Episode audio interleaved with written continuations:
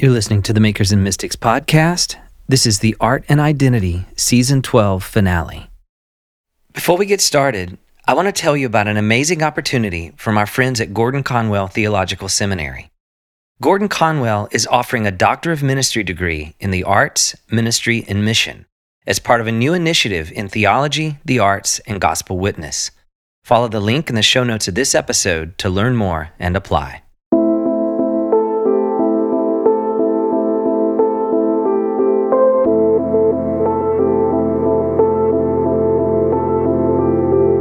This season on the podcast, we have featured quite an array of perspectives on this topic of art and identity. We've talked about how family and heritage informs our sense of self. We've discussed how our belief systems, our childhood memories, even the places we live, each contribute to our identity. We talked about how our bodies, our ethnicity, our relationships to others, our vacations, and of course, how the creative works we make each become identity markers for how we show up in the world. We even discussed the role of emerging technology and how social media shapes the way we think of ourselves and of others.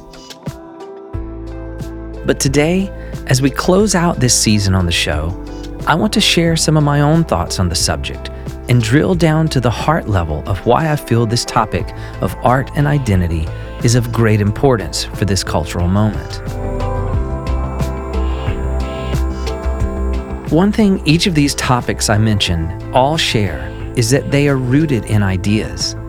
They are rooted in ideas of who we are, ideas of how we see ourselves, ideas of how we want others to see us.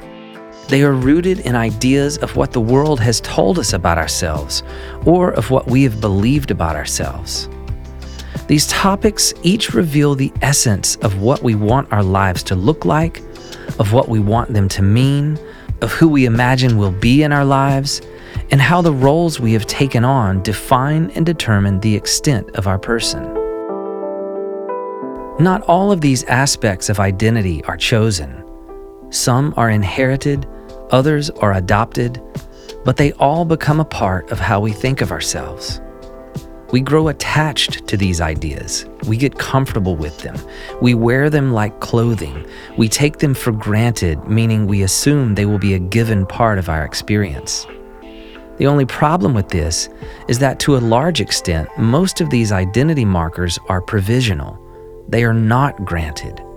And so the question must be asked what happens to our sense of self when we experience an unexpected loss? What happens when a shift or tragedy or some unforeseen force brings our assumed ideas about ourselves to a halt? The singer loses his voice, the aerialist breaks a bone, the touring musician becomes pregnant and leaves tour life behind. The economy collapses, the world shuts down, war breaks out, a beloved parent dies, or a spouse removes their ring, a dear friend withdraws without a word. This is where the interior life or the spiritual life is vital to our mental and emotional health. Our identity must be grounded in something deeper than the roles we play, even deeper than the art we are called to make, or the collected history of our dreams and desires, even the people we have loved and the places we have lived. If they are not, we may find ourselves scared, confused, or drowning in despair when the ground shifts beneath our feet. Our habits and patterns, our repeated compulsions, our daily actions, or our return to the same fixations each contribute to the shape of our person. They form the borders of our lived experience, the geography of our known identity. These cycles of repeated experience carve grooves into our souls and form our reputations and these reputations determine the social narrative of how we are perceived, of what others expect from us, even what we expect from ourselves. These reputations are the story our lives tell about ourselves. But when we become so attached to these external narratives without having an anchor tied to something deeper, we are shattered when the ground shifts. The mystics have a term I find immensely helpful here. It is called detachment.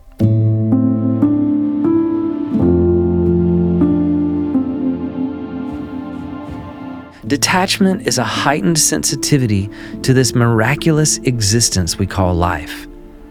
Detachment is an acute awareness of the passing nature of things, which leads not to indifference or disinterest, but to just the opposite a richer experience of enjoyment.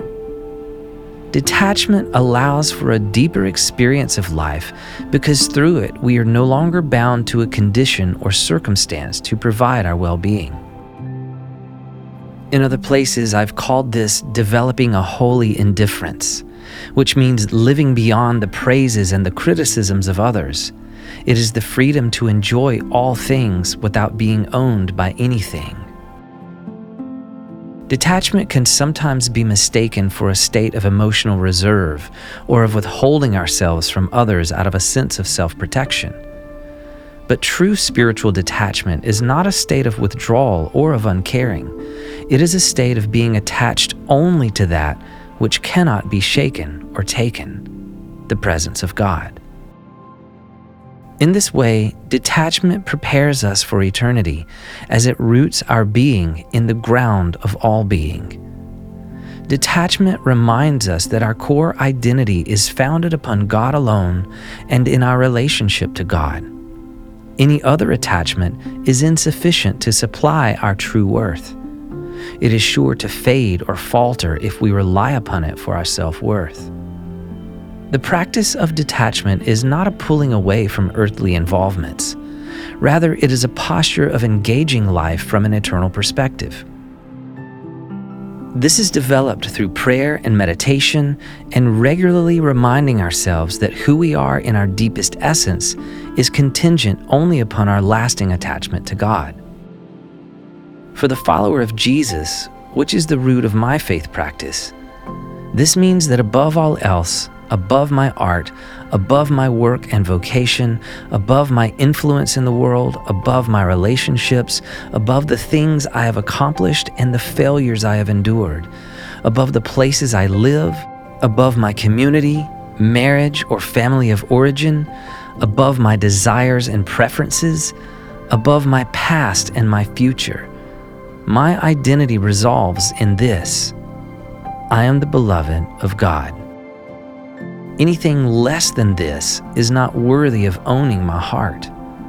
I can enjoy all things when I am free from all things, but I cannot be owned or defined by anything other than my own belovedness. And this is where art and identity merge for me. When I'm grounded in the ground of all being, then I am free to clothe my life with any and every blessed endeavor my hands find to do. I can enjoy finding eternity in a moment, and in a moment, I can find eternity. I've used the phrase liberate the creative spark many times. The way we liberate the creative spark is by setting our art free from the pressure to hold the existential weight of our own worth. Our art was never meant to define us, but to remind us we are the beloved of God. And here I want to turn our attention to the role and influence of desire upon our identity. We cannot talk of detachment without also addressing our longings. And unfortunately, so many well meaning religious leaders have skewed our understanding of true and pure desire that many of us have often found ourselves believing that the truest longings of our heart are somehow wrong or sinful or that they cannot be trusted. And to be fair, there's no shortage of destructive desires or false desires that crop up in our hearts. There's no shortage of selfish motivations that pollute and derail our lives. But I'm not addressing these here. I'm referring to the true and pure longing of our hearts that do not lead to destruction, but to the flourishing of life. These desires are not diminished by the practice of detachment, but rather enhanced because these desires no longer own us. They are harnessed to serve a greater purpose than self gratification. Our desires lay claim to such a vast portion of our energy and focus. Our desires fill us with a sense of promise. They inspire us with hope and of fulfillment and of becoming. They instigate willingness to sacrifice other lesser goods in pursuit of their realization. We believe attaining our desires will satiate our existential angst and give us a sense of completion and wholeness. And on some level, they do, but not in isolation and not in totality. Our desires construct our social alliances and lead us towards cities and people and vocations. Our desire abides near the core of how we identify and define ourselves. Our desires shape us and give us a sense of mission and purpose. And so, if our desires take such a central role in how we define our lives, it's probably important that we cultivate our desires and understand the true desire behind the desire rather than letting them run us over. The danger of desire is that we don't often recognize how much our desires are shaped by others we don't always recognize the subtle ways we are influenced by external triggers like advertisements, popular opinion, cultural narratives, and media telling us what is desirable. Our desires can lead us into trouble because we are not fully self aware. We don't know or understand our own motives, our own compulsions, or our own tendencies. Therefore, without a higher standard, how can we trust our desires are springing from a pure place? Some desire springs from a deeper need within ourselves that is not necessarily a reflection of our true person, but rather an attempt at alleviating some real or perceived unresolved insufficiency. So our desires thrive best when they are brought into the place of prayer. Our desires so deeply shape our sense of self it is painful when they go unfulfilled or when we finally accept it is time to let one of them go and move on. Again, here is a moment where the practice of detachment can aid us. When a time for change comes upon us, or when change is forced upon us, we cannot easily move toward the newness of life if we hold too tightly to the old we will end up grasping after a former version of ourselves that no longer fits the current moment, and we will become at odds with our own life. Detachment can give us the freedom to move from one stage of life to another without losing our grounding in the eternal soil. Now, the beauty of desire, as well as the beauty of our dreams, our inherent talents, our interests, and curiosities, or that they contain within them an eternal seed that does not shift or change with circumstances. Perhaps how they are expressed is altered, but the life within them remains with us, and this is a part of our unchanging self, the spirit within us which does not change with age or circumstance. We often think of our desire as something we either have or don't have, with no agency to influence our preferences. But what if our appetites are chosen through a process of curation, much like a curator chooses and designs the works of a gallery? I did a word study recently on this word curation and discovered that the root of curate means curing of disease, restoration to health, treatment of illness, a taking care, attention, management. So then perhaps part of our coming to wholeness and our identity and part of becoming who we truly are involves curating our desires to become a gallery of art telling the true story of our lives. This is something far greater than reputation. This is a deep inner work which flows from eternity down through our gut and out into the world. I've said it in other places that what we feed is what will grow. Our appetites are cultivated over time through repeated use and exposure. We form our tastes and habits through a process or repetition. Therefore, the person we are is cultivated even as our desires are cultivated. I think of identity as something both fixed and unmoving, rooted in eternity, and yet moving and fluid, changing in beautiful ways like the clouds in the sky as we cycle through the days of our lives. I see our identity as something imagined and formed by God, and yet somehow in the great mystery of our lives, something we also participate in shaping. This, for me, is one of the most beautiful parts of the salvation experience, partnering with God in the creation of our truest identity.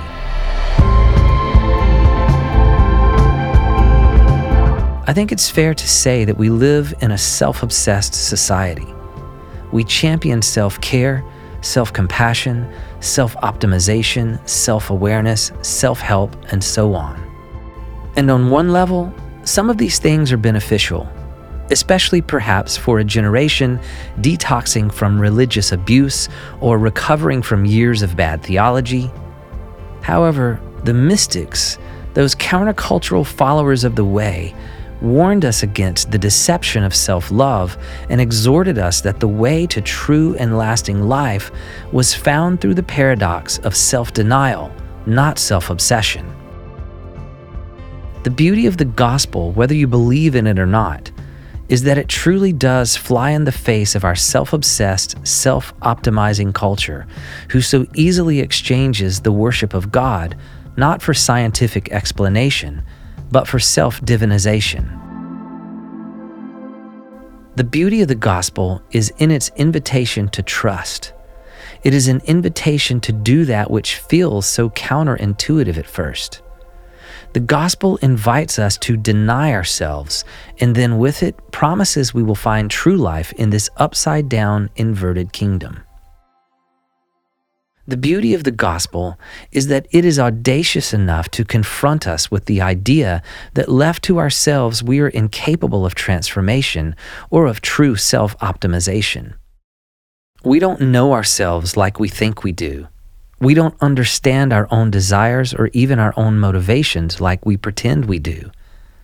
We don't know what it is we are at the core of our being. This is why divine partnership is the only reliable pathway for art and identity to coincide. It isn't easy for us to admit we are out of control or unaware of our own motivations. But the gospel confronts us with this ugly truth about our own blindness and proclivity towards self deception. And yet at the same time, it invites us to receive as a gift all that we have striven for to gain through our own efforts. Both the Hebrew and the Christian scriptures give us an interesting picture of the human condition. On the one hand, we are given verses which tell us we have been reverently and wonderfully made. We are told we have been made in the image of God and that we are precious in His sight. And yet we learn as well that the heart is perpetually inclined toward evil, that we have fallen short of the intended glory for which we were made. We learn that our identity has been marred through selfish desire and evil independent choices, and yet we are still somehow image bearers of God. On the most basic level, most of the major religious philosophies of the world will admit a similar belief about a flawed human condition or a need to return to some original state from which we have departed.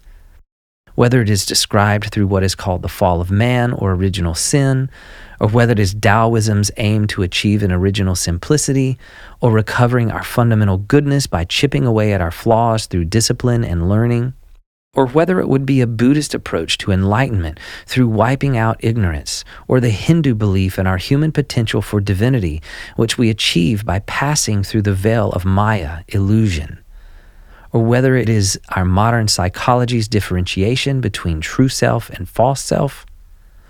The major difference lies within the responses to this flawed condition. The way of Jesus offers an exchange, a conversion we let go of our flawed, imperfect self and take on the identity and likeness of Christ.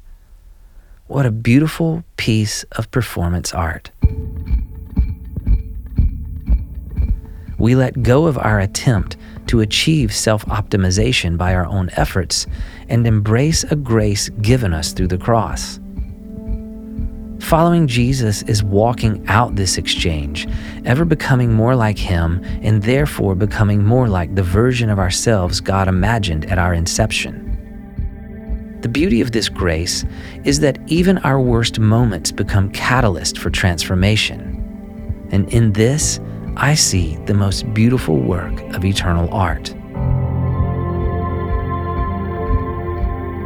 I think of the artwork of artists like Bernard Pras, who meticulously arranged a pile of broken items to create the image of a man's face when you look at it from the right perspective. I think of similar works like those of London based artists Tim Noble and Sue Webster, who shine light on a collection of discarded items. The shadows from the trash form a perfect image from an imperfect hoard. These examples preach the gospel to me. They show me how even my worst throwaway experiences, tragedies, or failures, when viewed from the right perspective, can give a beautiful picture of redemption. They show something about myself I could not have seen otherwise. So, as we close this series on art and identity, I want to leave you with this one thing to consider. I've heard several preachers say something like this before, but it's not who I am, but whose I am, which makes the difference. And if I belong to myself, or if I am left only to serve my own devices, then my art as well as my person is turned inward and leaves little for the betterment of the world around me. But if I belong to God, then my own self discovery is a partnership with the one who designed me from the beginning. This is a much more interesting quest and a much more freeing one. And as you've heard me say before, our art was never meant to carry the weight of existential validation, and we were never meant to identify ourselves apart from the one who gave us agency. When I begin my self discovery through a counterintuitive act of self abandonment, then I can receive self knowledge not as something contrived of my own wishes, but as a gift from the one who knows me better than I know myself. Because there are parts of myself that are far too deep for words to express. In fact, there are parts of everyone's identity that remain still unformed or perhaps even deformed by trauma or difficulty. There are parts of a person too private, too personal, or too painful to be shared in a casual setting. Sometimes we don't have the words to let others in, and we fear that introducing this part of ourselves to a social arena would cause damage. And so there can form a breach between our outer and inner lives. It is true that some things about ourselves may be fixed points, but even so, we are each a work in progress. And for as much as we would like to think we know ourselves, we are far too complex and far too much of a mystery to assume we can consciously know the depths of our own being. This is why I believe that only divine partnership can lead the way in understanding our identity. And this is why we cannot grow too attached to the momentary versions of where we are in a given station in our lives. Who we are is becoming and who we are is the beloved of God. Thank you for listening to the Makers and Mystics podcast. This episode concludes our season 12 series of conversations. We're going to take a short break for the holidays, and then we will return again in the new year with another season of conversations on the intersections of art, faith, and culture.